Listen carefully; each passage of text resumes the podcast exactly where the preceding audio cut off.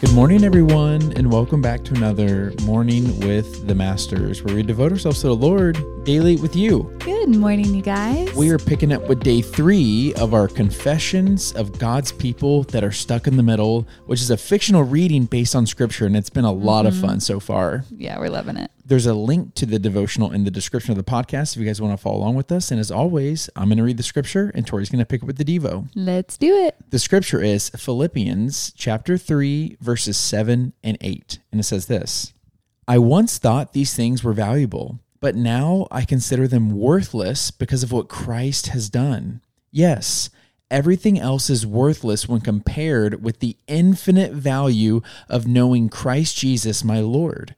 For his sake, I have discarded everything else, counting it all as garbage, so that I could gain Christ. The devotional is titled Confessions of a Passionate Pastor, Paul. It says, Almighty, victorious, ancient of days, you are the most gracious. Who is like you? Your great name, I praise your great name. I could shout it from the mountaintops. I want the world to know what I know. Lord, I rack my brain to think of what I can do to capture people's attention. I will run through the streets in just my underclothes like King David if that is what would make them listen. They seem so lackluster, so asleep. I want to wave my hands in front of their faces and scream to get them to wake up. Don't they notice? Don't they care?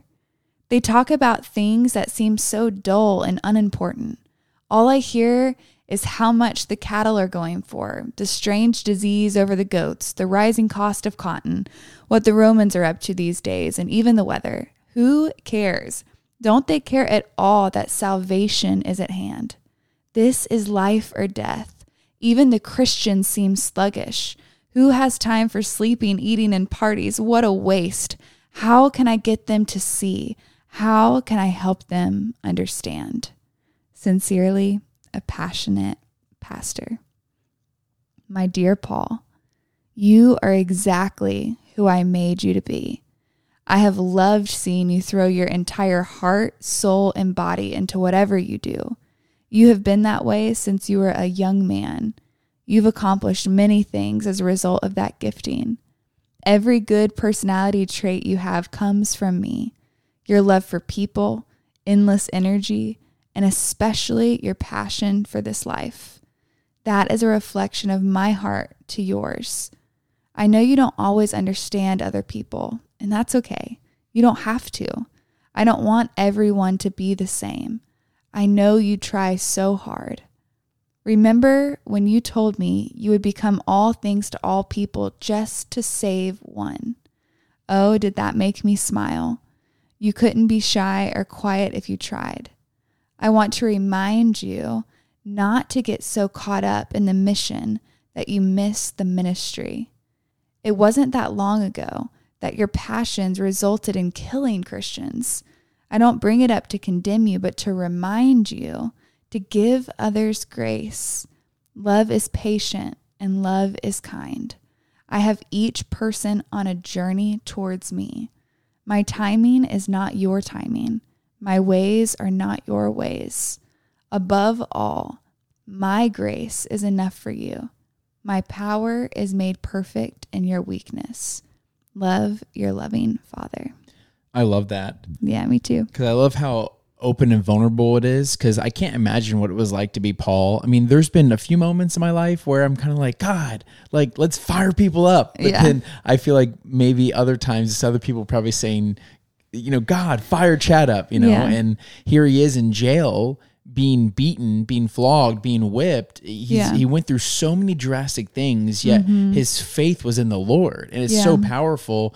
And then he all along was like wondering, like, when is this thing going to really take off? That's what I'm looking forward to. Yeah. And When are here- people going to get it? Yeah, yeah, I, I love that. When are people going to get it? But I also love what the author wrote when they said, I want to remind you to not get so caught up in the mission that you mm-hmm. miss the ministry. I love that line. And I think it's easy for us to get so caught up with what's happening around us and we forget what God is doing inside of us. Yeah. And also what God is doing in other people's lives. Like, I love how in the letter that God is like writing back to Paul, he's like, hey, remember, like, I am doing a work in each and every individual, bringing them closer to me because we've talked about this before, but it's so easy to judge other people's actions versus their intentions. Even though when we look at our own life, it's like, oh, well, I intended it to be this way, right? And so it's like, sometimes the Holy Spirit has us on different journeys where conviction hits us in different areas of our lives at different times. Like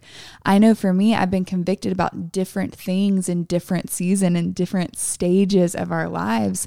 And I would have hated to f- feel judgment for that from you know other people around me instead of encouragement and so i think it should be an encouragement to us to see people through the lens of Christ, continue praying for people and not judging them for not, you know, just automatically grasping the bigger picture right away. Yeah, absolutely. I mean, we're all on our own journey. Mm-hmm. I didn't get to know the Lord at all yeah. until I was 21 years old. Right. You know, and then here I am several years later mm-hmm. doing a mm-hmm. daily devotional podcast. So you never know what God's going to do right. and what and how God is uh, softening this person's heart and we right. need to be helping that, not right. hurting that. Yeah, not just screaming at people, but looking at people with grace and encouraging them. Yeah, and trying to aid in what God is doing versus exactly. trying to force what we want God to do. Yeah, that's so good. You ready to pray, Sanel? I am.